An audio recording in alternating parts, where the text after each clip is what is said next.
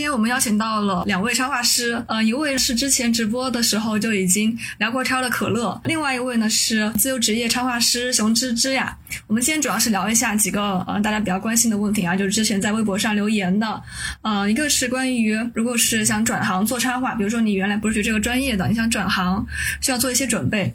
然后另外一个呢，就是坐班的插画师和自由职业插画师之间的差别，以及如果你想去找一个插画工作的话，你应该做哪些准备？很多插画师他是有自己的工作室的，然后这个工作室呢，对个人的职业生涯会有什么样的影响，以及啊，你也需要做一些什么样的投入？还有很多很细节的问题啊。下面让两位插画师来自我介绍一下吧。嗯，大家好，我是可乐啊，可乐。嗯，我现在是从业应该算，嗯嗯，已经算九年了。嗯，比较比较老了。然后我的账户 ID 是小绘侠嘎罗，想要了解我的作品的话，可以去那里看。然后那芝芝，嗯。嗨，大家好，我是熊吱吱呀，然后你们叫我吱吱就可以了。然后我的站酷 ID 是熊吱吱呀，如果你们想了解我的作品的话，可以去上面去搜一下。啊，我这边的话是一九年年底的时候就是做的自由职业，如今两年多了。那我刚刚去看了一下熊吱吱的那个站酷啊，真的真的很棒哎，就是新作，就昨天才发了一张就上了首页。着重强调一下两位插画师的战库哈，一个叫对，一个叫小灰侠嘎罗，嗯嗯，小灰侠嘎罗，然后另外一个是熊吱吱呀，是两个吱是那个。只有的只，嗯，啊好，我们先先切入第一个大的问题啊，就是学历相关，学历相关，其实不少的人都在后台给我留言过，就是说，嗯，他问做插画这一行学历重不重要，然后要需不需要考研之类的。我我感觉哈，因为我因为其实我没有办法同时体验有学历没学历两个这么一个境遇，所以我只说我的学历对这个插画生涯的影响吧。因为对于这个职业的需求，我是没有学历的，因为我学的是法律，所以跟这个职业一点关系都没有。那好在我入行入的比较早，就是九年了，甚至我入行的时候插画还没没多少，呃，国内市场的插画需求很少的。所以，那我可能开始起步的比较早，现在成长应该也没有什么太大的影响，就全靠作品。当然，我觉得如果是有学历的背书的话，那。呃，我想象的是肯定成长的也能更好，特别是一个圈子吧。我觉得你都认识那个圈子里面的人，然后互相的资源介绍、互相帮助，应该是一个比较好的成长环境。芝芝觉得呢？哦，我这边的话，因为我的学历是本科，但是我大学学的是油画专业，其实也不是插画专业。我别人每次问我的时候，我说我的基础的话，那肯定是画画基础有一点嗯。然后完了之后的话，但是插画也是毕业之后做了策划做。后来再找的插画，因此目前的话，所有来找我约稿的客户也没有问过我什么学历，嗯，都是上来问，哎哎，老师你有没有案例啊？我看一看，都是没有问过学历这件事情。不过也有可能是因为我现在接到的单子是这样子的，嗯嗯嗯，可能如果说以后做的一些其他的一些项目可能会遇到，但是目前没有遇到过。就是我之前你说过不止一次，我不是学插画的，就是本科的话是学视觉传达，就不太喜欢，就学完之后我感觉。虽然能够找到工作，但是并不是我特特别喜欢的，然后我才选择留学的。就是我想在。嗯，补充一点知识，这种纯艺的这种氛围，补到职业状态里面。然后，然后他对我的，嗯，职业影响的话，我感觉更多的是心理上面的影响吧。比如说什么这种对艺术的感知啊，这种，或者或者是开了一些眼界。本科的话，确实是因为学历的关系获得了一些机会。带我的导师是一个国内比较知名的设计师，呃，然后他帮我介绍了一个经纪人。第一次约稿其实是一二年我自己搞的，对，其实我们之前聊过自己接的稿，然后后面就是有经纪人帮我介绍的，嗯，所以这个确实是，如果你刚开始的话，有人带你会更快的入行，但是后面等我留学了，这个路子就完全断了，对，包括我后面回来自己能接到约稿呢。也完全是因为我自己在网上开始发作品，嗯嗯，所以我觉得这个影响是有限的，嗯，然然后像别人找你约稿，确实从来不会问你的学历，最多是看你自我介绍的时候，啊，比如说你要他他问你要作品集，或者是你要出书要写一些后缀的时候，嗯，可能这个时候学历会有一点儿，就写上去有一点作用，绝大部分的时候没人关心，嗯，就是我现在感觉大多问这个问题的他是自己内心是最介意的，嗯。最介意的后台问问题的，有一些他们是感觉想从事这一行了，然后不想读大学。其实我觉得影响也不大。然后我我不说是谁吧，就是我们身边也有就是。中专吧，中专毕业的。然后对于画画这件事本身，我觉得画画更需要是你自己的经历、你的思维，然后跟学历没有太大的关系。我不能说完全没关系吧。嗯。然后另一个能报的是我老公，我老公初中毕业，高中都没上，那时候家里很穷，没钱。然后，但是他虽然不是插画，但是是设计。但是我觉得这个思路一样，甚至设计可能更难一点。他靠设计起家，然后现在是管理层。嗯嗯。嗯，我觉得也没什么。问题还是主要看自己对对生活的一个洞察和感知，这个比较重要，我是这样觉得的。嗯嗯嗯，对，我觉得确实是这样，学历不能决定一切，主要是看你有没有这个憧憬，有没有这个钻研的精神。是这个东西跟学历有些时候不一定挂钩，那就是看你是不是适合，是不是真的从内心喜欢这一行。有些人他内心不喜欢这一行，他学历再高。他可能也没有太多的进展，就是看你内心的这种干劲啊，这个很同意，就是做的喜欢的事才容易做得好，因为很多有可能，嗯嗯，他就算读了大学，可能成绩不好的，就大概率是因为没有找到自己很喜欢的一个点。那我在上大学学法律，我的成绩也是垫底的。啊，所以还是那个点的问题，就找到一个自己喜欢的点，然后是很容易钻进去。我有这样的感觉，因为我大学本科不是说学设计嘛，我真的是，我当时对设计一点感觉都没有，我觉得好痛苦啊，就学得很痛苦。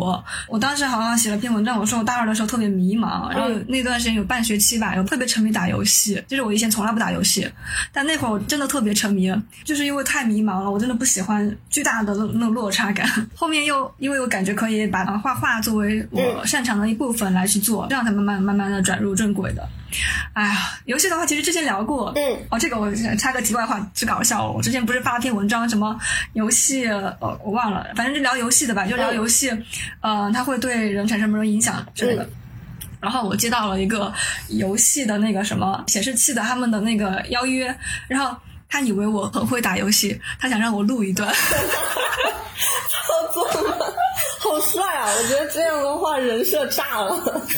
我之前不是接过那种就是以视频形式的约稿嘛？我现在其实还是想接这方面比较多。嗯，然后他他也想让我做这种，就是把我的这种思维融入到视频，然后再宣传他们的那个产品。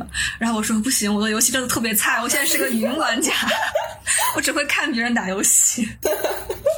啊，其实我们现在。聊的问题就是第二个问题啊，就是非美术生想从事插画行业应该如何入手？其实我们三个都不是正经的学插画的，研究生那个阶段我也不是学插画，我是学的那个装饰啊，它并不是说什么室内装饰啊，它是啊什么都行，就是你只要有那种艺术感，比如说装置。比如说绘画都行，都行，但是它并不是一个纯的雕塑之类的，这个还是有区别的。是不是我们那个时候读大学那个时候就没插画这个专业？啊？现在有没有啊？现在有，现在有了。确实，我觉得在国内还是算一个新兴行业了。嗯，我大学老师给我经常发消息。说嗯，你要不要帮我写一个写一个课程大纲？呃，是这样的，其实画画是一个从小的爱好，因为我觉得这个很多人其实都有小时候的爱好嘛，喜欢画画。但是那个时候画画，它在一个正常的认知里面，它不是一个能干着好工作的行业。然后，所以大学的时候呢，其实大多数人的大学志愿都是随便填的。然后就填了一个随大流的法学，但是你这种就是凑合着选的东西，它必然不会长久的。所以读了大学以后，其实就是经常翘课，然后在宿舍里面就拿 PS，拿个鼠标开始自己研究磨画画，嗯，就是磨。大学是磨，然后大学的时候接到了第一个单子。啊，一个教材的插画十块钱一张，嗯，但是对于我来说，那个是那个东西是不得了啊！我可以靠插画赚钱呀！啊，那时候不不懂插画哈，我可以靠画画赚钱。然后这个东西就给了一点火种，虽然很便宜，但是我觉得是可行的。然后毕业之后。嗯，就摸嘛，到处零零散散的找客户，都从什么 QQ 群那种非常大家觉得很 low 的地方，然后接一些很 low 的插画，但是没问题，只要我能活下去，不管家里要钱，干扰就会少一些。其实就是这样，嗯嗯，最终其实一个核心点，我觉得就是翻来覆去，还是回到了最初的起点，就是你喜欢什么就去干什么。我特别有感触，我感觉就是十八岁选专业那会儿，其实你真的不知道未来会怎么走的。不知道，可以说大部分人都是这样的嘛。你得试，你你在尝试之前就是选这个方向，包括我选这个学校都是老师上建议的，说这个学校出来容易就业之类的，啊，就是容易就业啊，但是难受啊，就是很难受啊，学的非常难受。嗯，但都是这样的，绝大部分人他可能一开始选的他都不是。真正嗯喜欢的，因为当时你确实不知道什么比较适合自己。对，没办法。然后插画确实插画行业它是这几年才发展起来的。我当时接的嗯书稿比较多，但是稿费是很低廉的，就是我觉得是所有的就正规的月稿里面稿费最低廉的。是的，现在也是。当时还有其他的一种类型是游戏，嗯，游戏相对还多一点了。我我记得呃当时一二一三年的时候，好像画游戏游戏背景就是几千块钱。哇，当时是这个价格。一三年的时候，几千块钱确实。反正当时市。场确实是没有现在这么繁荣的。先进入下一个阶段，就是接单相关。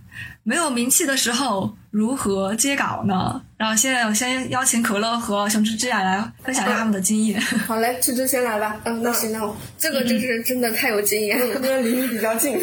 对，就是因为在我刚入门的时候，那个时候我手上是零资源，然后零资源的状况的时候，其实那个时候是非常非常迷茫、非常徘徊的。然后就，但是的话也没有就闭门造车吧。我觉得不不要闭门造车是最重要的。其实，嗯，一定要去寻找一些。队友就是找一些伙伴，因为其实自由职业对于日常生活中普通人来说其实是非常远的。像我们经常这样子聊天，我们会知道你是自由职业，我是自由职业，大家就会觉得好像很平常，但其实，在别人看来，这其实是一件非常遥远的事情。因此的话，我在我那个自由职业的时候，我就是因为我经常玩微博嘛，然后呢，加也加了一些画画的群，然后也关注了一些像那个谢太达老师这样子的。一些就是公众号，然后呢去看一下，就他们出现我出现的问题，他们有没有？就如何就先是把自己的心态这一块儿给过了，因为自由职业大家都是嗯去哪里接单，其实他们最缺的可能不是单子，而是作品。所以说我在这一块的一个心态的转变，也确实是花了一段时间。然后这个心态转变之后，我觉得我的水平可以了，然后。跟可老师之前差不多吧，但是我是这样子，我是直接注册了国内的一些约稿的平台，比如说米画师啊，呃，画家，就是图库网站我也注册了，五十块钱一张，我当时一天可以画四张。一天赚两百块钱，我天！我那个时候就觉得，那个时候才刚刚入学插画嘛。那个时候我觉得五十块钱一张就已经算是对我的一个哦，的水平就在那儿了。嗯，现在去看确实 什么玩意。但是的话，就是我对，但是我会觉得就是，呃，画图库的画，就是这种商业图库，不管是视觉中国也好，还是呃千兔啊，或者是图库啊这些网站，给我的一个成长来说，就是我的作品更加的趋向于商业感。嗯，我的商业感加强。嗯，之前画的东西都是取悦自己。嗯，后来的话就是有的人会说了，哎，你这个没有商业感。嗯，但是练习的多了之后，就会觉得商业感起来了。嗯，这是我觉得如果要做插画的话，就是你商业感还是比较重要的一个地方。嗯嗯，然后慢慢的就是。从那个时候就是画图库积累了一一些作品，然后呢再到名画师上。名画师我不知道大家知不知道的多，因为那个上面的稿子就是正常的价格范围之内，就是出入门级别的，就是它一张稿费可能就是一两千块钱、四五千块钱，就是没有很高。嗯嗯。但是它是应征的一种，嗯，你要你要和大家竞争，所以我在名画师上比之前在图库里面画的更复杂了一些。嗯。再然后第三个方向就是。嗯，要有网感，嗯，双引号网感，因为就是我会觉得上网很重要，不管是 B 站也好，微博也好，我有一些资源都是我自己在微博的那些私底下私信来的，比如说之前我给中国日报供过稿嘛，我就把中国日报的编辑挨个挨个把自己的作品就是挑不要多了，其实发的多了也不好，挑个三张左右，你觉得你当下很优秀的，你发给他，然后说啊，蛋蛋，我是谁谁谁，我现在是插画师，我是个自由。职业。完了之后，如果说您那边有多余的需求的话，你看你要不要考虑一下我？嗯，我随时不顾啊之类的，其实可能是给他们留了一个好的印象，就是你态度也好，还是你的作品也好这。个是你的特点。对，完了之后，他们真的加我微信了，就是有一个老师，有一个大佬加了我的微信，然后就跟他们供稿，除了就是呃视觉中国，啊，除了那个中国日报，还有那个青年文摘也是这样子，嗯，还有就是第四个渠道就是朋友了，多认识这样子的一些大佬，他们会带你有一些资源过剩的情况下，可能看你表现的还不错，就会给你一些稿子，完了之后他给你的这个资源，就可能也可以让你活好久好久。其实我会觉得就是嗯嗯多维度的吧，不要把自己嗯嗯封闭在一个空间里，我的感觉是这样子的。嗯，嗯嗯嗯。再还有的话，我觉得就是报班儿，因为现在很多老师的课程，他们就是自己没有在接稿子了，嗯，他们都是完全的重开班儿，就是重教你技法。然后所以说这也是当时在选班的时候，其实我也是比较在意，就是一个老师他会带给我什么，就是除了技术上的，他会不会带给我资源和资源之外的东西，嗯。是我更看重的。嗯嗯嗯。就是所以说我当时就是挑就报了柯老师的班嘛，对，然后柯老师这边确实表现的也还可以哈，哎呀，过奖过奖。然后也给我推了一些资源，然后就刚好就是老师给我推了一些客户，他们也合作之后也觉得我这边也靠谱，也也发展成了长久的一个合作关系，我觉得很好啊，就是就这几个下来，我觉得基本上接单就没有问题了。对，那芝芝芝芝提供的，我觉得是其实新手入门很需要的一些，就是你的需要去的平台，还有你可以接触到客户的一些方式。嗯嗯嗯，嗯，我觉得他这个说的很对，是我跟芝芝最像的一点，说的有点难听啊，其实就是不要脸，啊，就是新手，就整个阶段不光是新手，现在也是，就是你很想要的东西就很想要，就去争取，不需要畏畏缩缩的，又觉得自己画的不好不敢去，这没必要。从一开始我就是画的很烂的时候，我就很乐于展示自己，就发各种平台是。我很容易过滤负面信息，只要有一个人夸我，我就开心的不行。所以这是一直我觉得我只能没有放弃这个事情的一个核心点吧，就是根本没有想过坚持这个事情。只要有一点点正面反馈，我就觉得这条路可走啊，就很开心了。所以主要是我分享就是心态方面吧。嗯嗯，大家在去完成一个作品以后，也不要一直否定自己，觉得自己画的不好。对对接受自己吧。你这个阶段就是画这样的画，你完成了，很厉害，发出去，就是这样。我听到了一个非常重要的点，就是要你的这作品呢能够商业化，因为所有的客户啊，他都是先看你有没有现成的可以适配的作品，然后再来找你约稿的。我是一段时间开发自己的东西，把自己的那个作品的格调。提高，或者是把自己的技能丰富起来。比如说，我前去年这一段时间，我是在学 AE，然后这段现在的这段时间，我在学 Maya 和 ZBrush，还有那个 Substance Painter 之类的，先把自己的东西做出来。就是你得先做出一些足够可以商业化水平的稿件的时候，发到网络上，才会有对应的机会找上门的。就这个，嗯这个是是一个非常实际的点。之前非常非常多人就问我说啊，怎么能接到某某方面的约稿呢？你就得先把这个东西画出来。我上一次聊天邀请邀请到了另外一个人 d o n 然后他就是通过参加那种商业比赛性质的，参加每次比赛，他相当于都要画一张那种商稿。是吧？嗯然后就可以去展示到自己的主页上。他通过这样的渠道，然后建立了和成都政府部门的合作，还是长期合但作。政府的项目好难做呀。呃，是很难做，但是稳定，而且人家呃怎么说呢，待遇也不差。他是和那大运会他们那边已经建立了定时的合作，嗯很棒的一个机会，就是主动出击。我的风格，你要说多么商业化，我我并不这样觉得。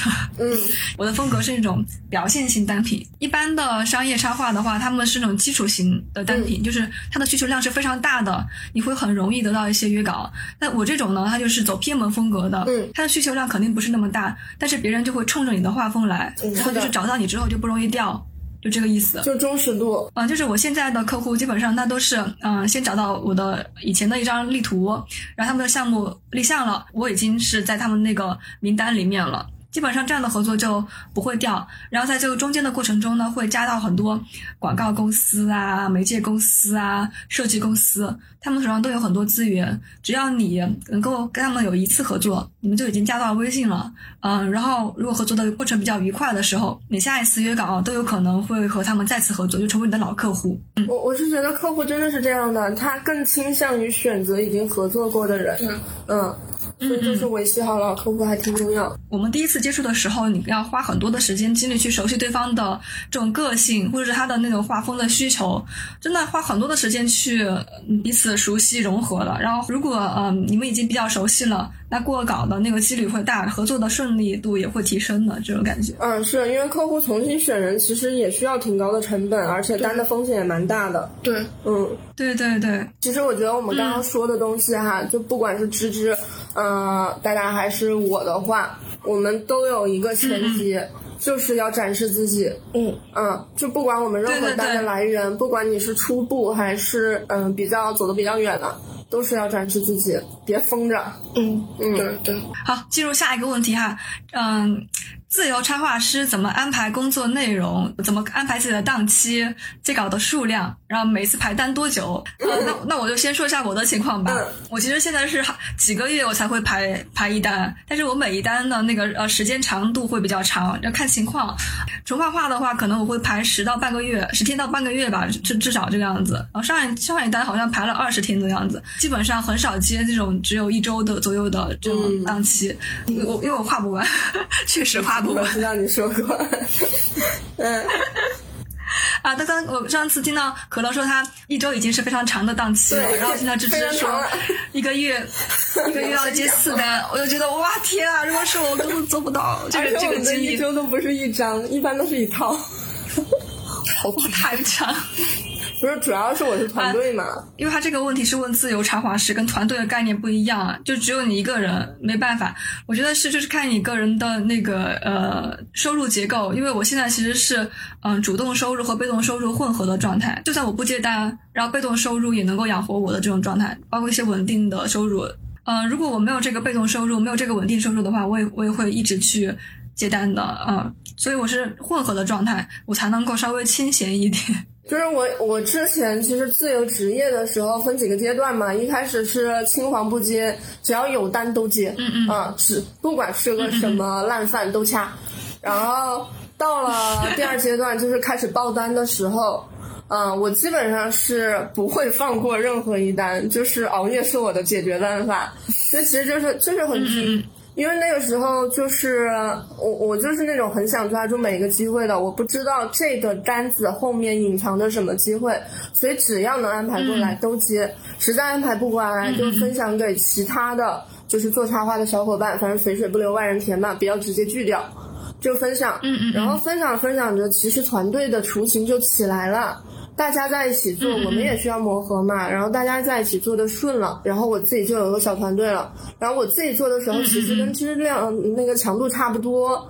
反正有时候一个月多的十单都有，因为我画的都是那种快单，嗯，画的都是快单，就是我三天两天我就要一张，嗯，所以都有。然后到了团队的时候，其实更累。以为自己能接的量更大了，所以就全部都接下来。最终的目标就是想实现团队人民的共同富裕。其实我觉得是因为 格局大，我觉得是因为有责任感。有责任感，因为你现在是团队老大嘛，你得负责养活一个团队。这个时候就是你的压力其实会更大。会的，肯定会的。因为其实自己一个的人的时候，就性格是比较懒散的，就是想水就水，想拖就拖。现在不太行。我现在就很懒散，现在就很懒散。自己一个人的时候谁不懒散？然后但是现在不行啊，就是因为我的目标还比较高，我还不是想让大家活下来，因为我想去北极，想大家活好。对呀，我想去北极。然后以前定的目标是去北。北极，那现在我想让大家陪我都去北极，然后去北极的时候，大家口袋里的钱，去趟北极毛毛雨没关系，这个是目标。嗯，太棒了！我感觉我是个反面案例，嗯，因为我是在我没有名气的时候，那个时候来找我。接了稿子，就和何老师的心态是一样子的，就是一千块钱左右的稿子的时候的话，好像就是一个月排的多的时候，有四五个单子一起排，确实很干。嗯，那个时候就觉得天哪，都有人找我画画了，还能 一千块大洋，我觉得不能辜负他的钱。然后就是确实挺拼的，然后后来慢慢的就是稿费起来之后，就会因为报价会筛掉一部分的客户嘛。嗯，现在就是一个月可能会排个一两单子，嗯，就是完了之后画金。嗯嗯，对，要画金。嗯，但是的话，我不是像每个月都会像那个嗯凯老师就是安排的样，每个月都有自己提升的时间。我是隔上一段时间，然后放松一下，就某一个月，我开始那个月我就不接单，就画自己的。嗯，比如说我站铺上分享出来的作品都是。大多数都自己画的，就客户这边找到我的一些作品的话，要么就是没有没有解封，要么就是画完之后不满意。客户说改丑了，客户说客户说可以解封了，我这边看不上。对呀，我也这样，我也是这样。我这库上真的好多商图我都没发哦，很很大原因就是因为。哦，那我看不上了。这样这样说好像 好像不行，不行，好像客户以后不找我了。有些时候，嗯，本来商单嘛，你插画师不能说了算，对是那种做丙方的，然后就会诞生很多啊，我不好意思说是我画的图，这是一种情况。然后第二个情况就是没有解封，但是解封等你解封之后你也看不上了，嗯，都是这样。就是有些客户看我站哭说啊，那你的之前的案例就这么些吗？我说当然不是啊，但是等你你画的比较好的字比较认可的在上面。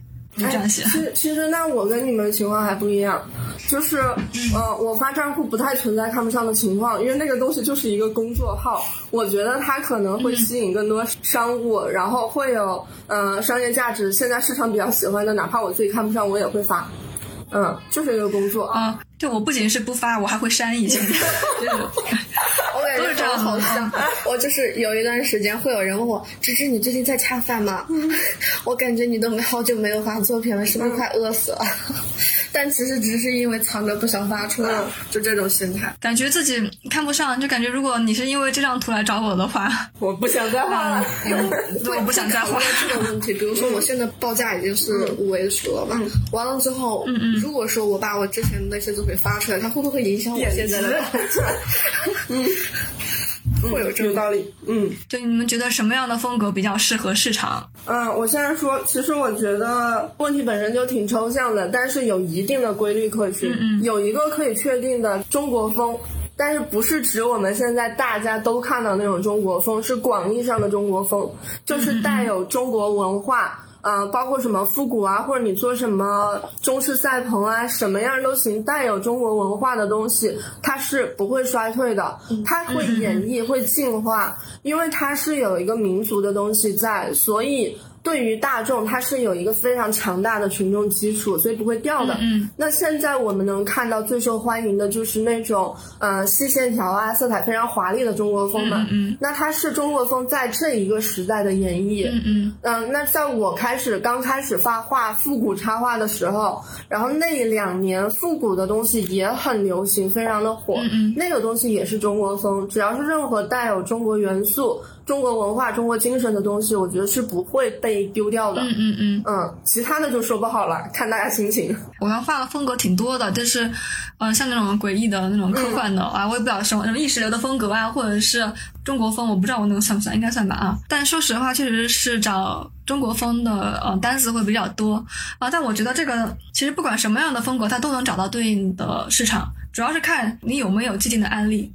这个案例可以是你之前接的单，也可以是你参加比赛画的成果，也可以是你自己模拟的案例。就是你，你你得让客户看到你这个东西，它可以商业化，而不是让客户来想象它商业化的成果。就不管是什么风格，你都得有一个让客户。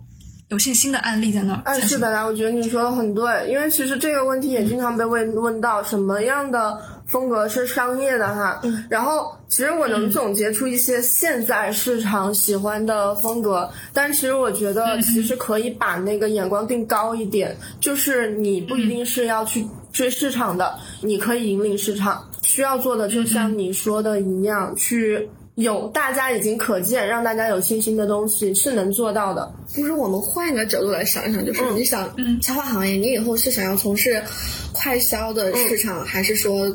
从事游戏方向还是影视方向还是包装方向？嗯，如果是包装方向的话，你看你是要做那种就快消品的包装，还是传统文化的那种食品包装？细分。对啊，就是如果说就是像传统节日，不管我们的插画行业发展多久，中秋节、端午节、过年的春节，这这些节日它肯定不会改变的。那这些那这些节日肯定就是中国风，中国风肯定对吧？就是很传统的那种下去。那完了之后，其他。它的一些，比如说，如果是游戏的话，现在游戏其实也也开始跨界做颜彩啊，各种方面其实都有。嗯，我感觉就是可以先问一下自己以后想干什么。比如说，我之前的话就是能自己能画什么就画什么，画到后来就慢慢慢慢的就开始。有了方向。因为我之前问过一个大佬，我说怎么才能有自己的画风啊？然后他说画风这件事情不重要，你先画着再说，先画吧。确确实实，你画着画着，就是你你心里的喜好会把你带向你自己想要去的地方。我感觉是这样，画风千千万，不爱咱就换。对，哦，我感觉是这样的。哦，下一个话题哈，如何保持和甲方的长期合作？这这这事儿，这事儿我觉得好回答，就是你干得好，他使劲都要来找你，只要你这次干得好，下次就不愁。就是可能有些。有些同学朋友会注意那种逢年过节要给甲方维系一下联系的这些方式吧，也可以在你不饱和的时候，这些肯定是一个刷存在感的方式。但是，当你自己的一个能力已经摆在那儿的时候，比较强势的时候，就是这些动作就是辅助手手段吧。对，那你强势以后，这些辅助手段它的作用就不大了。对对对，嗯，就是自己干好，自己强。我认为哈，嗯，因为我前段时间我给一个朋友介绍一个岗，嗯，结果那个朋友他多多少少。有一点点懈怠嘛，嗯，客户联系不到他了，然后客户找到我了，我觉得我都怕，尤其作为自由职业者，一定有刺客信条。你答应了人家，你就算是没有签合同，但是你口头协议了，这种事情就是防君子不防小爷人。你只要你把你自己这边做好，就是客户其实比我们更缺人。对，你觉得你缺单子，其实客户更缺插画师。靠谱的插画师他们会印象很好的话，是很愿意经常公司合作的。嗯，还是刚刚说的客户也需要成本。我这边就。就是感觉接触的客户都是这样，感觉他们很缺画手。嗯，其实其实我可能有两个身份吧，一方面我是插画师，然后很多时候，大多数时候要找外包，我也是客户。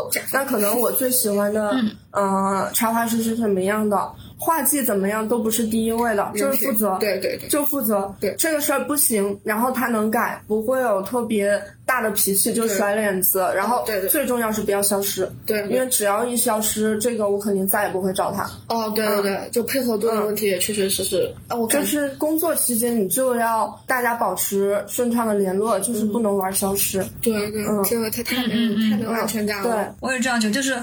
嗯，维持长期客户的秘诀并不是画技，画技真的是很后面了，就是主要的还是你的态度。对，就是人这态度怎么样？因为我之前听到一个案例，就是他就是在接单的时候，然后因为发生了自己的一些可能是情感上受受挫，嗯，就是说画不下去了。但说实话，你在接单的时候是不允许你没有灵感的。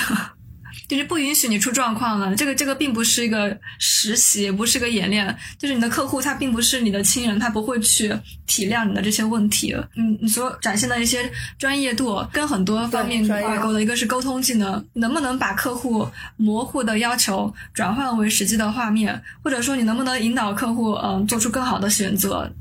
嗯，就是沟通的技能，对吧？包括沟通的态度，你不能够太说话太冲，就是你要嗯一直保持礼貌，不管你心里面是什么想法，就一直保持礼貌，不能够表露情绪。我知道很多画手，他说他们很介意改稿这件事情，嗯，改稿太多次了，太崩溃了，要不要呃签合同之类的？呃，说实话，这个呢是看你跟客户的能量对比的。嗯，比如说呃一个影视公司找你，你要跟他们签这个改稿的合同的话，说不定别人。就因为这个原因就不选你了。嗯嗯，他们会选择性价比最高的画手。如果你是一个比较麻烦的画手，然后要价跟其他的画手又差不多的话，他们肯定会选其他人。嗯，所以你的态度是很大的问题。嗯，我常常就是跟别人说，你们在谈判的时候，你要看一下彼此的能量对比的，你不能够太强硬了。就是有的时候你要做一个比较配合的人，然后才能拿下第一次合作，然后后面建立长期合作之后。可能会更好一点。是的，而且我觉得就千万不要有那种想法，你可以做艺术，但是你在做商业插画的时候，它就是一个服务业。嗯嗯，就是你可以做各各种事情，但当你在做这件事情的时候，就明确这个事情的性质，不要完全是以自己的情绪完全跟着自己情绪走，就是专业。嗯，这个挺重要的，而且我觉得你你想怎么干都行，你想甩脸子，然后你想呃中途消失都可以，就是一个自己为自己行为承担后果就可以了。是的，嗯，就是想看你是想好好把这个事情做下去，还是就做着玩玩。如果做下去，那商业插画这件事就绝对不只包括画画这一件事，包括你的专业度，包括沟通，然后包括一些呃解决问题的能力。就挺多事儿了。包括心理调节的能力，对，就是你被气炸了，你也不能表现出来，大条，绝对不能够表现出来。嗯，你，你只要表现出来了，你你下次合作就没戏了。对，就不专业，对不专业，这确实。那有时候我也会有情绪，这事儿我不想干了，对，我不想干了，对，我不想干了，我已经绝对这个东西我觉得过分了，那我。有情绪就有情绪，但是很少这种情况太少了啊！一般情况都是再有情绪先做事儿啊，就说事儿，然后不说你的情绪。我有情绪，我我就是想办法排挤出来。我如果是太压抑不住了，就运动一下，反正就是不能够发泄给客户。嗯，其他地方怎么发泄都行，只要不伤害到别人，再维持一个稳稳定的心态。到那个改稿后期的时候，就特别崩溃。有些时候我就会只有上午改稿。因为我上午是心态心态最稳的时候，早上起来马上开始改改改改，然后我下午我就做刺绣、拖地呀，怎么调节怎么来。因为每次都是到最后到末期的时候，有的搞那个档期不是拉的很长嘛，到末期的时候，哇，简直了，你受不了。特别是乙方他们也会崩溃，就是我上次对接了一个乙方嘛，然后他们对接的是一个甲方，然后这个客户呢最后想调颜色，一开始已经定红色，然后我画了红色，嗯，他们已经通过这个方案了。到最后，他们改成黄色，然后乙方崩溃了，我也崩溃了。要改呢，有两种方法，一个呢是由乙方直接统调，就统一调整，就建立一个调整图层嘛，这个很简单。另外一个方案就是我从底层开始调，因为它后面那张图中间是由乙方参与修改的，就图层搞得特别混乱。但这个方法呢，你就得再给我两周档期，因为我差不多得从底层重新画。两周。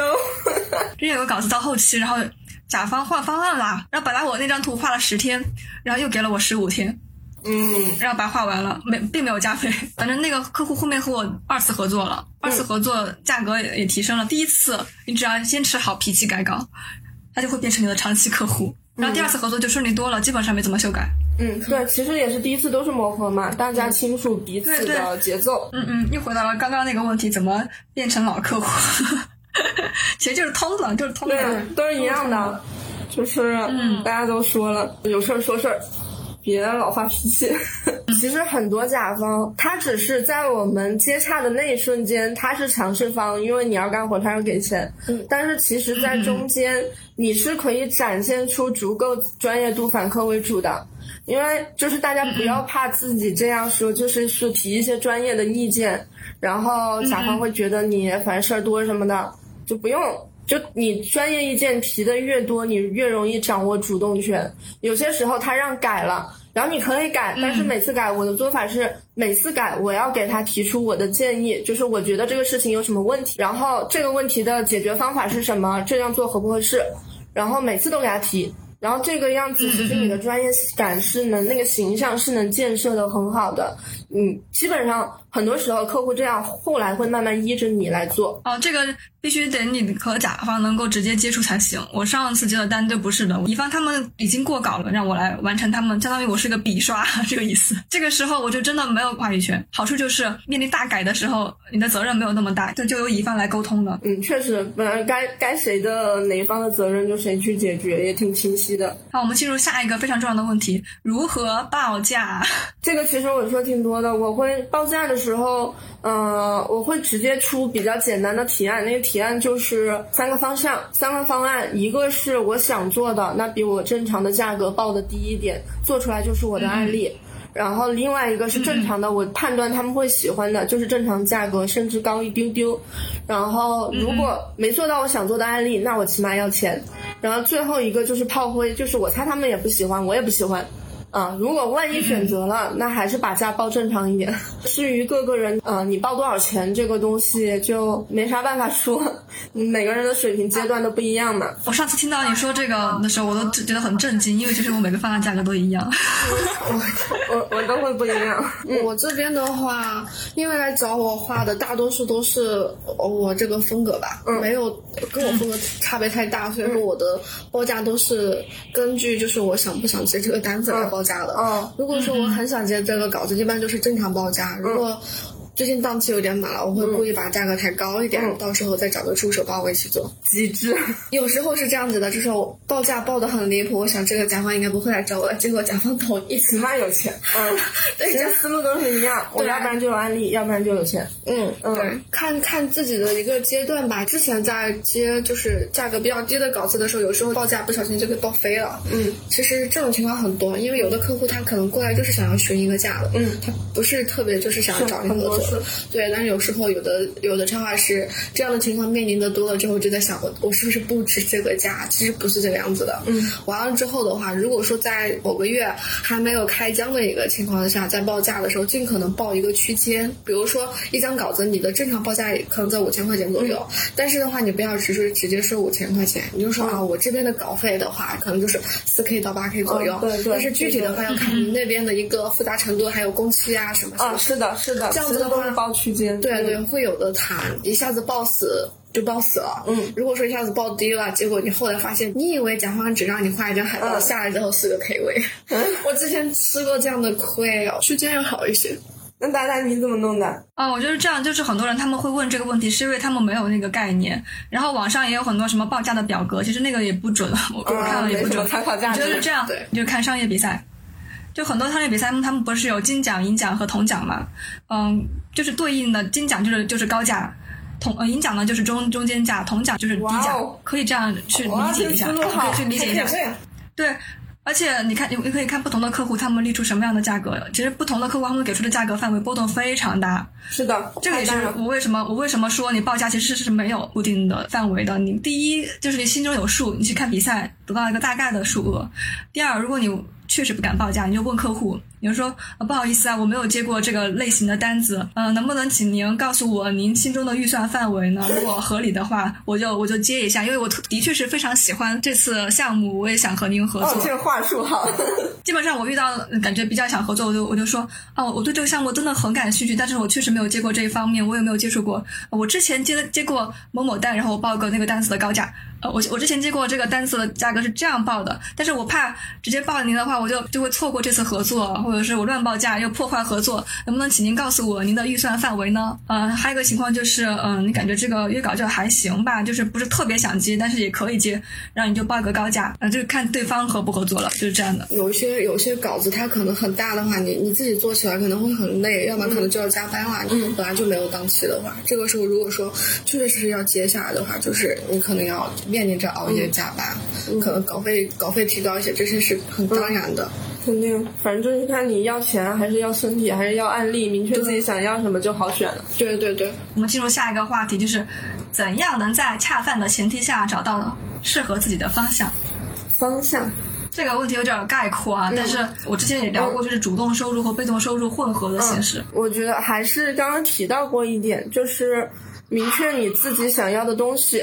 然后在每一个阶段，其实你的经济需求不一样，也有可能每个人的经济需求不一样。物质需求，我觉得是第一步需要做的。你起码最低物质需求活下来。我们指的活下来，不是真的说就就是死了，就是那种，而是你要通过这个行业活下来。因为如果你不保证一个基本收入，你的外界干扰会很多，你的家庭、你的父母、你的朋友，会让你在这条路上走得更难。所以，先保证一个基本的收入，能让自己活得体面的一个收入，就是在这一个区间内。我觉得烂饭是可以掐的，你现在要的最重要的是钱，然后在了下一个阶段，你已经能保证自己基本物质收入了，可能方式是通过单子多或者单子质量高。能保证了，那下一步才是精神追求，就是我们才在开始挑自己想要走哪个路线。比如我的话，我想走，就是我想什么都接，我想组建一个团队，我想共同富裕。那我的路线就是商业插画，接着接单，然后把团队做大，这就是我的路线。那有些人可能就想，我要做一个明星插画师，我要做个人 IP，那我就把我的这种风格搞好。画好，然后让别人用高价来找到我，我也能画自己喜欢的画，各有各的方向。但是第一步，可能我觉得核心最重要的就是有让自己活下去的钱。对，嗯。这个我很认同啊，就是你可能呃一开始达不到那个状态，就是其实大家的共同目标都是又想画自己喜欢的，又想生存下来，但中间走的路不一样。就是有的人他可能是一开始他就找一份比较稳定的工作，可能他都不是画画，但是这份工作能够有稳定的收入，而且有时间让你画画，那这也是一条路啊。就是你你已经生存下来了，然后你还能够在业余时间画画，对，曲线救国。然后像有些嗯画手呢，他可能一开始得接一些稳定一点，但是你并不适合你的单子，或者说是你并不并不喜欢的单子，但是你生存下来了，你入行了，对吧？然后后面的发展就是看你自己的努力方向了。嗯，是的，嗯嗯，而且你需要先擦一堆烂饭，你才能更明确自己可以做什么，想做什么。对，嗯，有可能很多人如果像我一样擦一堆烂饭以后，他就不想做商业插画，他想做独立插画师，然后有可能擦一堆烂饭，比如说我找到了除插画外的其他乐趣，那我想把这个事情接着走下去，这不管怎么选都是要掐完烂饭你才选得了的，就像你结婚也是要谈一堆烂恋爱才结得了。嗯，就是也 这个这个这个案例真的好啊，这个例子非常恰当。嗯，就确实你得试，就是你得你得试过之后，你才知道这个是不是适合你。呃，像我自己的话，我现在。嗯，不是之前就跟可乐说，我想试试做自己的文创嘛？因为文创的话，我又能够保证自己相相对的那种投入。因为做商业插画，你只要满足客户的需求就行了，他就是只需要你呃一定水平的东西就结束了。一个是文创的，然后一个是视频上面的东西，看能不能和商业的结合，就是一步步试。其实都不是一开始就能想好的，做了之后你就知道你适不适合了。嗯，肯定，我们也都是先走了弯路才才做插画的。对对。其实，在那个初级阶段的时间要比你们要近一点，因为我才两年多嘛。我会觉得为什么就是稿费提升的这么快？相对于而言哈，就是比一些大佬还是稍微慢一些的。相对于而言的话，我自己的一个经验就是说，一定要给自己安排那个提升的时间，因为嗯，如果说自己目前的稿费在一千块钱四位数左右，如果说你把自己的时间排满，那么你就可能会陷入一个循环，嗯，一直花一千多块钱的东西，完了之后一直都付不起。起来，嗯，因此的话需要有一个取舍，比如说一个月也就三十天、四周的时间，嗯，你用两周的时间用来接稿子，我那段时间就是我这周那段时间反正稿费就这么低了，我每个月给自己的要求两千块钱就可以了，实在不行一千多那也算个收入，嗯。然后完了之后，剩下的时间全部都用来画自己的、画自己想画的内容。因为你只有把你的画，就是作品的质量提上去了，才会有高质量的插画需求来找到你。如果一直画的是短短平快的一些，呃，低价稿的东西的话，找到你的也是低价稿。因此的话，像这种专业平台，你展示出来什么样什么样的东西，来找到你的也是什么样的客户。举个例子，就是我之前一直给那个书刊画插图，嗯，就是我接到的稿子大多数也是这种很简单的，一两千块钱、几百块钱的一张，还要跟我讨价还价，嗯。自从我就是思维这样子转换了过来之后，我每个月可能就接一张，有时候忙不过来，可能两个月接一两单，剩下的时间就在画画自己的作品，或者是你觉得你的瓶颈就是你一直迈不过去的话，你可以选择报个班儿，啊，又又绕到报班这个事情上来，来打广告了吗？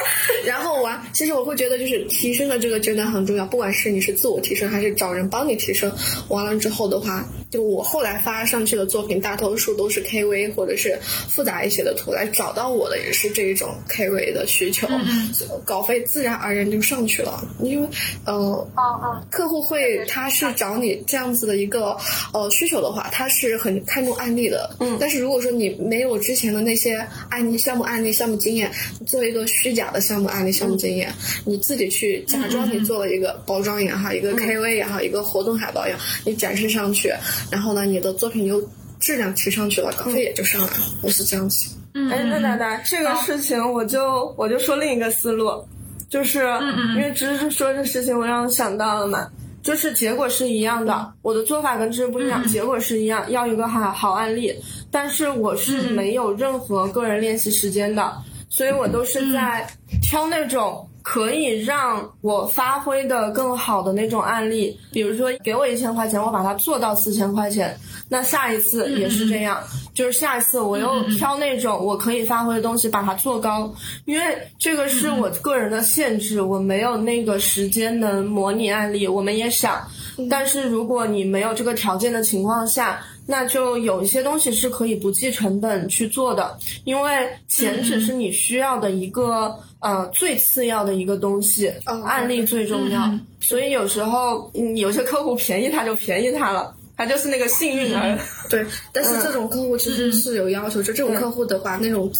自主权绝对权是在你手上。嗯，最后他们会说：“哎，你怎么画都行。”嗯，然后完了之后你可以好好发挥。但是有大多数的客户，他其实是只需要插画师的一双手的话，对，所以就找到那种有那种机会的话，对，就不计代价。对对对，有一点我觉得很重要，就是在刚开始的时候，你不要太在意呃能赚多少钱，对，够活就是吧？就是。对，能够过活就行，不要把自己的时间用廉价的约稿填满。对对对，陷入一个一定要投入很多的时间到研发上。这个研发你可能会产生好的结果，也有可能会产生坏的结果。但是这个这一块是必要的，是一定必要的、必须的一个东西。就是它是你未来发展的可能性。也是在商业项目里面找那种可以有空间的去做研发，其实必都是必要的。怎么在恰饭的前提下找到合适的方向？这个话题就是你前期你一定要在。一开始的安排上就把自己的时间排的像公司一样这样的感觉。你不是说你今天没单子，你今天就休息，不是这样。你得把你的这个系统安排的更紧密一些，或者是更合理、更科学一些，更有可能性。一开始的话，就是我没单子的时候，也是会不停的画自己的画。嗯，因为一开始我是处于那种需要靠烂饭活下来的阶段，所以嗯，给大家建议也是在你能活下来的前提下能吃烂饭啊。就是要保证你的生活能正常进行，因为我的物质需求很低，其实那个时候一个月一两千就够活了。那只要我赚到了那些钱，其他的时间我会自己去画自己的画。那我们现在先进入下一个大的问题吧，就是就业相关这块儿都是进公司的问题了。可乐现在不是就有公自己的公司了吗？第一个问题就是大学毕业如果想要找插画工作的话，要做哪些准备？作品集要做到什么程度？嗯。然后新入行的话，要达到什么样的水平？那可乐来说一下，如果你是你的话，你会啊聘用什么样的插画师？我结合我自己的一个一些需求和之前跟宝哥聊他们的大厂的一些需求一起说一下吧。其实都是相似的。现在可能有很多小朋友他会学很多技能，但是没有一个是精的，那样的就是肯定是不太会留意。因为大家都这样，一看起一看到就是知道报过很多班儿，C 四 D 班儿、插画班儿、平面设计班儿，但是你都做的稀松平常，就不太行。就是你有这么多投入时间的投入、金钱的投入，我建议是挑一个方向去把那一个方向做好。就你平面特别强或者插画特别强，哪怕不用是特别强，只要你的对标人群是什么，是跟你一样在到处学的人群，你比那些每一项都稀松平常的人，你比在一个点上比他们好就可以了。甚至你投入的时间精力更少。不管你啊学什么技能，那对于插画，我们肯定是想要插画强的，嗯，这个是首要。而且强的话，它需要是它多风格能适应的，这是找工作的时候插画岗的需要，嗯，因为插画岗它不太可能就是养你的这一种风格，插画需求是很多变的。那在有插画技能的同时，如果你平面还不错，那个是在技能方面的最大加分项。那从这是技能，那另外一个我们很关注的点是这个人他的一个知识面，就是好奇心。哪怕你是很喜欢八卦，或者呃很喜欢体育，或者很喜欢什么，只要有一个自己都很喜欢去热衷的这么一个事情，或者你知识面很博，杂提到什么都知道一点，那就会觉得这个人他的一个思维是呃很跳跃的。这种就更好了。其实我现在不是在学一些其他东西吗？听起来好像和插画无关啊。其实我核心的目的还是想要和我原来的插画融合，并不是说我马上切换到另外一个行业，或者切换到另外一个领域。我是想，呃，怎么在我原来的基础上进行改进。其实我的核心还是落在我原来的风格、我原来的画上面的。嗯，所以我觉得可能刚刚说的那点就很重要，就是你必须要有一个核心的竞争点。一个公司需要你，它不太需要你啥都能干一丢丢，然后那一丢丢都是不能直接用的。你肯定是想要有一个能直接用的方面，那你。只要有一个就行了，不用很多。嗯嗯，在你这一方面稳定的情况下，就像达达一样，你其他的技能去辅助这一个技能，就是非常完美的情况了。那我们进入下一个问题：就业机会比较多的城市的选择啊、要不要选择北上广这样的大城市去就业？确实是，如果你想做纯插画的话，就确实是了。就业机会集中在北上广，确实是北上广深加个哦，深吧。北上广深，因为我觉得做自由职业的话，我现在挺想回农村的。农村。其实我我当时选择成都，嗯，也是这个目的，就我想在一个消费水平低的地方，然后赚着北上广的钱，这是一开始的幻想哈。但是现在也不是幻想了，你就是选择一个让自己舒服的地方很重要。对，自由职业好处就是这个地方。对对对，我们公司有那个就是从大厂回来的人，然后进大厂会给你带来很多资源，就是在那一段的时间，不是工作了什么，其实不是很重要。很多在北上广深的人，他最终也不会留在北上广深，但是会带着很多资源回到你最终落脚的地方。但是北上广深有个很大的问题，就是压力。绷不住了，确实绷不住了，还是看自己的性格。对，你喜欢拼，还是想要舒适一点？你也可以先拿出几年的成本去那儿拼出一些资源，那回来就更舒适了。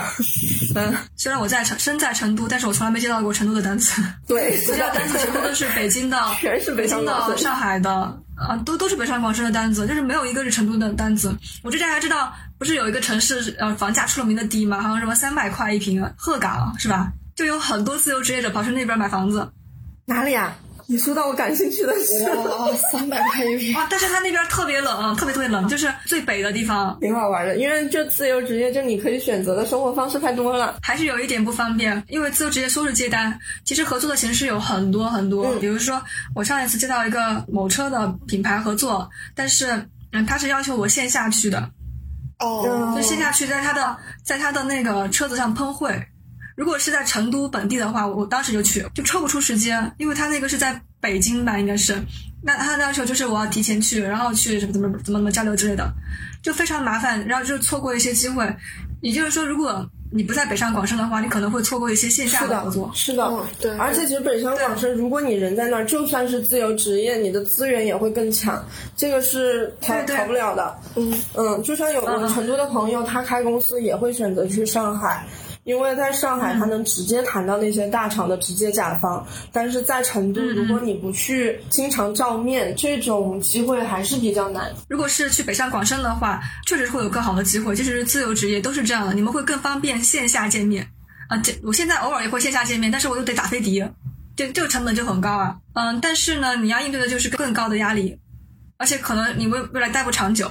啊，我觉得就是看你目前所处的时段吧。如果你你有计划安排几年在北上广深打拼，那也是不错的。反正我就从来没想过在北上广深，太压力。那我们进入下一个话题哈，好嘞就是毕业后会选择什么样的公司、什么样的职位应聘。其实我觉得这个话题就有点迷惑哈，他可能是想问，就是你学画画了，那你毕业能够应聘什么样的职位？嗯这个意思吧，我觉得应该是。就刚刚说的，职位集中在北上广深，而且纯插画的职位不是很多。对。以前我们同事待过的那个是 BAT 的一个厂嘛，他进去做插画其实也比较单调，因为如果是一个插画岗位的话，它都是岗位了，它需要的东西是有一点点单一的。啊，在变化中，但是整体还是比较单一，又需要你什么都会，但是其实真正的做起来的项目比较单一，所以插画岗位可能不是一个最优的选择吧。但是作为人脉和资源来说，可以也不错。但是插画岗位大多数的形态哈、存在形态就插画职业形态都是自由职业，因为就是现在的市场情况，嗯、插画随时都在出，插画需求太大了，而且每一个就算一个品牌，它每次的插画需求都是不一样的，所以它很难跟一个固定的公司建立一个联系，然后都是每次都想找一个新的去试试，哪怕找熟悉的插画师，也会想让熟悉的插画师你去试试新的风格，就大家有点变化，肯定也有就一直需要一种东西的，但是偏少，然后他就一直保持这个插画师的互相成就，他。也需要插画师的这个 IP，但是大多数商业需求都是每次我都想尝点新鲜的花样，所以作为自由插画师，他的存活空间就非常的友好。嗯嗯，有很多项目。嗯，其实会画画的话，你未来的发展方向真的非常非常非常多。对对，即使是做自由职业插画师，一个根儿。嗯，对，即使是做自由职业插画师，就做这一行业，你的发展方向都有很多。最简单的就是那个有商业约稿，然后或者是你出书。出书它其实是一个复合的能力。我我现在出的是有一个教程，一个绘本，都是不一样的，它要求的能力不一样。然后我现在还可以做视频，它要求的能力核心呢，我刚刚之前说了，我的核心能力还是画画。对，就是把我的画和我的呃其他的能力融合起来，然后再去展示它这个品牌。然后还有刚刚我提到的就是线下的活动，就光自由职业你都可以做这么几种，还还有其他巴拉巴拉，比如说教学呀，巴拉巴拉，太多太多了。你不要说其他从事的岗位了，所以说你学画画后面要从事什么样的岗位，其实是看你的。一个是机缘，一个是你的个性是否适合。对，你说这个词特别好，就是机缘。因为就是很多小朋友会问路线嘛，就是怎么成长起来的。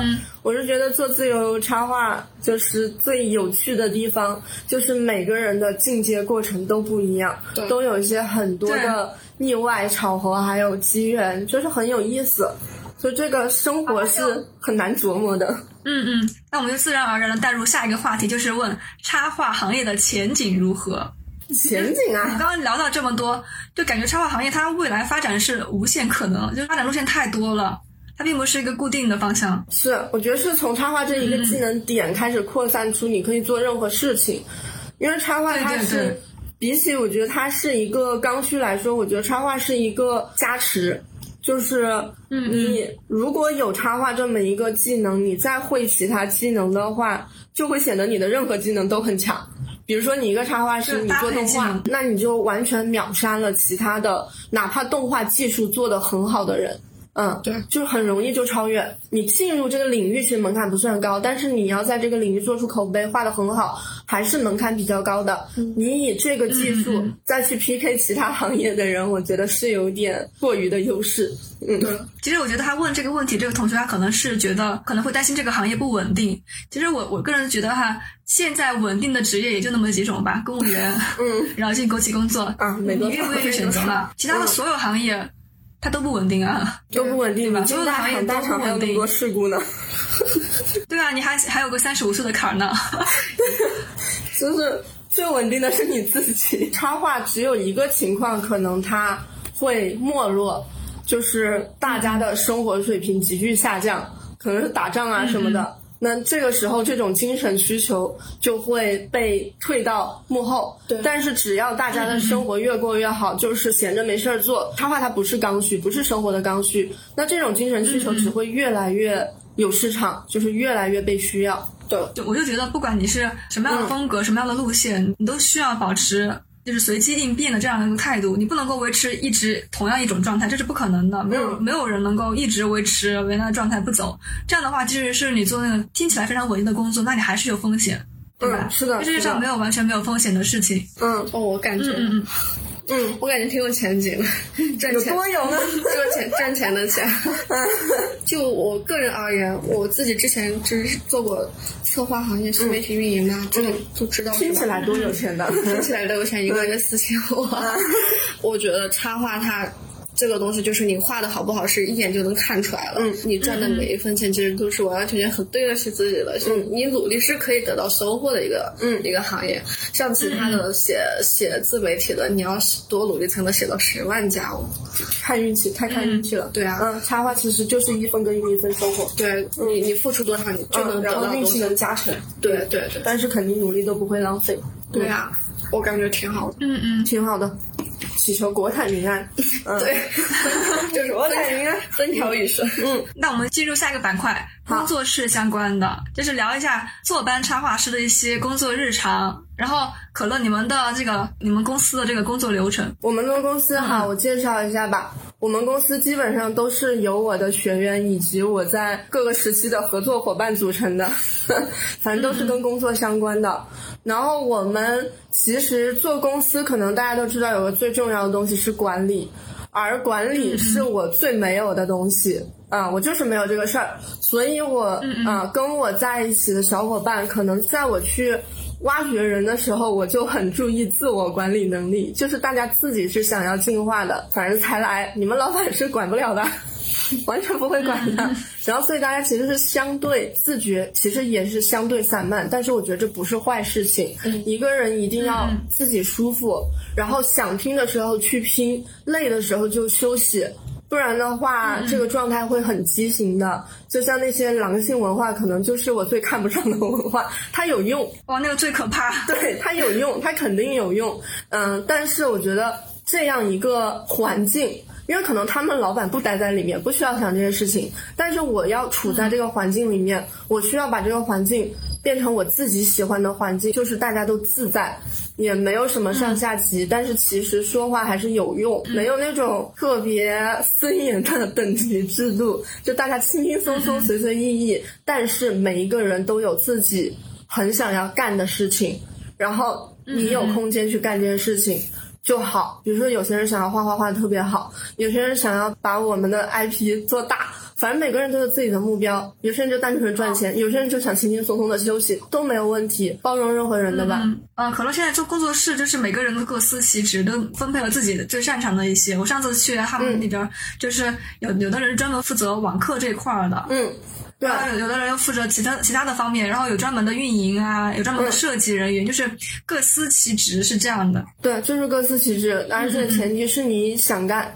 因为反正进来我也先问想干什么，因为如果现在没想好，以后慢慢想。其实这个对于就是新来的同事都比较友好的，但是我们老同事就比较不友好了。比如说我，比如说掐你，就是一开始的团队成员，因为啊我们俩不得不任何事情都要做，就任何琐碎的事情没有其他人做，那肯定只有我们做。但也好解决，就是招一个行政啊，这些慢慢就解决了。会越来越顺的，呃，因为可乐又做过自由职业，然后又后面又开了自己的工作室。你现在觉得目前建工作室的状态和之前自己干有什么样的区别呢？嗯，很大区别。有一点是我前段时间感受最深的。就是我自己，其实我画画很快，因为其实我长期接快活嘛，也有那种时间长的，但是大多数是快活，我很快，然后所以什么事情我都能接啊，我是很快的可乐这种快乐，然后什么事我都接都不推，然后但是有了工作室以后，前段时间我们集体矛盾大爆发哈，就是我以我的节奏来接单，我觉得这事情没问题，但是。大家不是这样的节奏，大家就压力很大，非常的累。然后虽然我觉得我能给大家兜底，但是其实就算有这个底，大家还是会很累。所以其实整个整个大家其实那段时间都非常暴躁，反正架也吵，闹矛盾也闹。后来意识到这个事情了，那解决方法也很简单，就有问题大家说就行。解决方法就是现在，嗯，你要我这周内做的事情我都不接。现在就是非常明确的这样做，所以也是在慢慢向你们的方向靠拢。当你是一个团队的时候，你有一些私人的一些特点，就是要被弱化掉。你要考虑大家要怎么样子才能继续又舒适又有冲劲的在这儿做事儿。我觉得这个就是管理人员的烦恼了。就刚我们要切的第三个话题，创办工作室会不会有需要管理人员的烦恼？就就刚刚说的，我真的没管。对，就是刚刚说的，就是刚刚说的。就是其实就算是大家闹矛盾的时候，我就是他们的朋友，就是两个朋友闹矛盾了，该吵就吵，然后也不会觉得啊我格局大，然后我要循循善诱你，也没有。所以其实可能现在的合作模式不太一样。刚当老板的时候啊，也会看那些什么。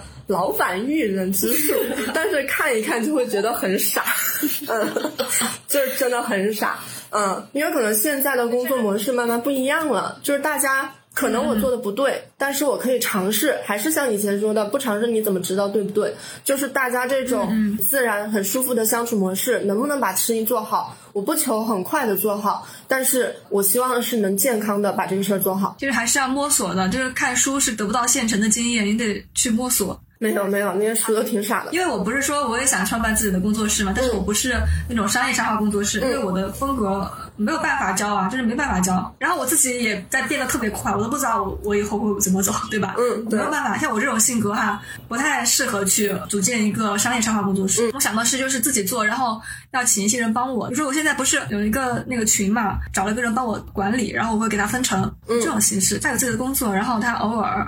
有空了就帮我看一下，就不是做插画这样的，不用来坐班，就是可能比较弹性的这种工作制。嗯，其实是你个人的，是嗯，要做的事情其实挺多的，就是你要考虑的事情真的非常多。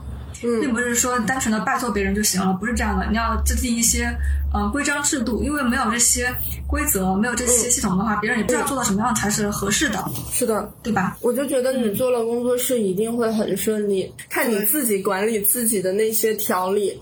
嗯，其实就是一个公司。我其实有个缺点，就是我不太会给别人提要求，就是我其实以前是就是挺老好人的，嗯，就这种这种性格，就是我不太好意思拒绝别人，也不太好给别人提要求。反正必须要调整去改变，不然我真的开不起来。这个我也在调整，以前太散漫了，但是现在这些事情虽然大家平时轻松自在嘛，但是工作的事儿就是工作的事儿，要求要提，做的不好要说，这些我也是在克服自己，就是克服本性，严厉起来。事儿要说，你不一定要凶，但是这个事儿已经发生了，你不说的话，大家就这么糊弄下去了。我们还有最后一个大问题就是，好嘞，平时不画画在干啥？在干啥？平时不画画在干啥？天哪，我每天都在。好，我感觉我好卷，啊，好卷啊，花卷。对，我是花卷。接稿的时候七点多就下了，不接稿的时候可能就八点八九点起来下楼吃的饭。嗯，如果是接稿子的时候，我可能自己在家随便煮点东西吃。嗯，就是不接稿的时候，其实还在画画。嗯，我感觉我每天都在画画，我没有休息，就是很喜欢画画。嗯，因为你接生稿的时候，你可能画到后面你会很痛苦，就摸鱼摸自己的，摸的好开心啊！摸着摸着摸成一条口。其实也不是卷，其实就是生活就是画画，然后画画它不光是工作，对，画画也是爱好。我会很喜欢和朋友聊天，最近开了开了直播，我会发现我是个话痨，就是聊着聊着聊着就开始自言自语，然后和大家说话，可能是因为是自由职业嘛，就是。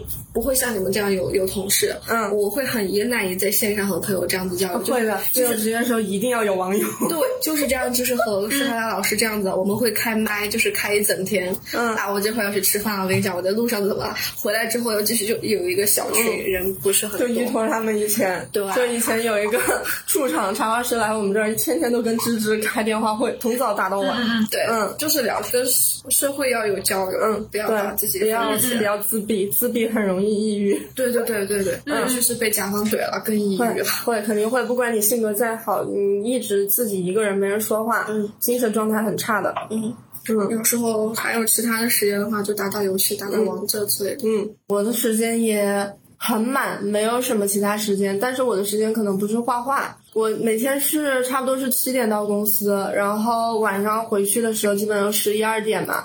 嗯，但是在这中间，如果我累了就休息，然后不累就工作。但是工作不一定是画画。我去年其实最近有个挺让人焦虑的事情的，就是我整理了去年两年的我们的案例，发现我自己画的只有几个。就很少，嗯，那其他时间如果成立团队，我大多数时间都是帮大家兜底，帮大家修改。那作品出来了，我做了，但是其实名字是别人的，所以也不是我没有作品。这两年我没真的没有什么作品，就很慌。然后，所以现在我也在调整自己的时间，然后起那么早，就是为了在工作。我们十点上班，在十点上班之前这三个小时。我能有时间出自己的东西，就是就是很累，但是我想我又想要公司好，我又想要自己好，那就是要求高啊！你想要那么多东西，那就牺牲睡眠呗。所以我确实没有什么时间，然后每天有时间的话就看灵异小说。打王者，灵异小说，哎，我们爱好相同，对，我们爱好相同。哎，你有没有看过？下次把我拉上，你可以啊，QQ 听。那我看小说，灵异小说特别多，然后常常有粉丝给我推荐，我说，哎，早就看过了。这本这本我也看过，哎呀，你们这个这本我也看过，是这样的。大家都是四川的嘛，我不知道你们有看过一本，我十年前看的，叫做呃呃十四年猎鬼。我我反正十四年搜这个，但是我没有看，去去看去看。我跟你说，他讲那个呃川渝的。就是我十年前十年前看的，当时还在上学，然后我晚上看，真的是吓尿，因为它有一块讲那个，回去看看，他讲的是那个川渝的故事，就是讲的特别真实，他会把地址给你写出来，不是为了刻意吓你，而且很恐怖，而是因为这种真实让你脊背发凉。就是我看的是最初的版本，他最初是发在那个百度的鬼吧，啊对，叫十四年猎鬼人，在那个贴吧跟贴的，然后。还教你画黄符，还教你怎么做红线。烦啊！我最讨厌看这种了，太真了。然后他后面出出书的时候，那个鬼都换成另外一个诡异的鬼了。反正你们去搜吧，肯定有这个小说。哎，那你以前是不是藏混天涯的连峰鬼话？怎么知道？看灵异故事就得去那儿。就我我也看了一有一本小说是我比较喜欢的，也是可能有十年了吧。叫呃名字比较雷，叫我当道士那些年，三三写的。哎呀，我看过，我看过，我看到后面他写的太长了，就是江河湖海篇了。我看到后面很长，但是我熬过去了。这么长啊！熬过去以后真的很感人。其实我最近好久没画画了啊！我在学习软件，我觉得这样的，我的我的状态就像是一幅画，起草的时候会花很长的时间去构思、去犹豫，然后中间开始会是精细的草图，然后勾线了，会进行的快一些，到末尾冲刺阶段是画的是最密集的。我现在属于起草的阶段啊，因为我到一个时间就会到一个瓶颈期，然后这个时间呢，我就会刻意去找一些东西，比如说我要学习新的技能或者新的风格，嗯，让自己的。东西变化起来，让我才觉得有挑战性，比较有意思，真挺好。其实就是自己在砌台阶，不画画干啥？那我也我们也都说完了啊，差不多差不多。那我们今天就聊到这儿了。如果大家有想问的问题，可以在这个节目下面留言，我们下次啊可以找可乐还有芝芝来回复，或者是下次再开一次。好呀好呀，期待期待。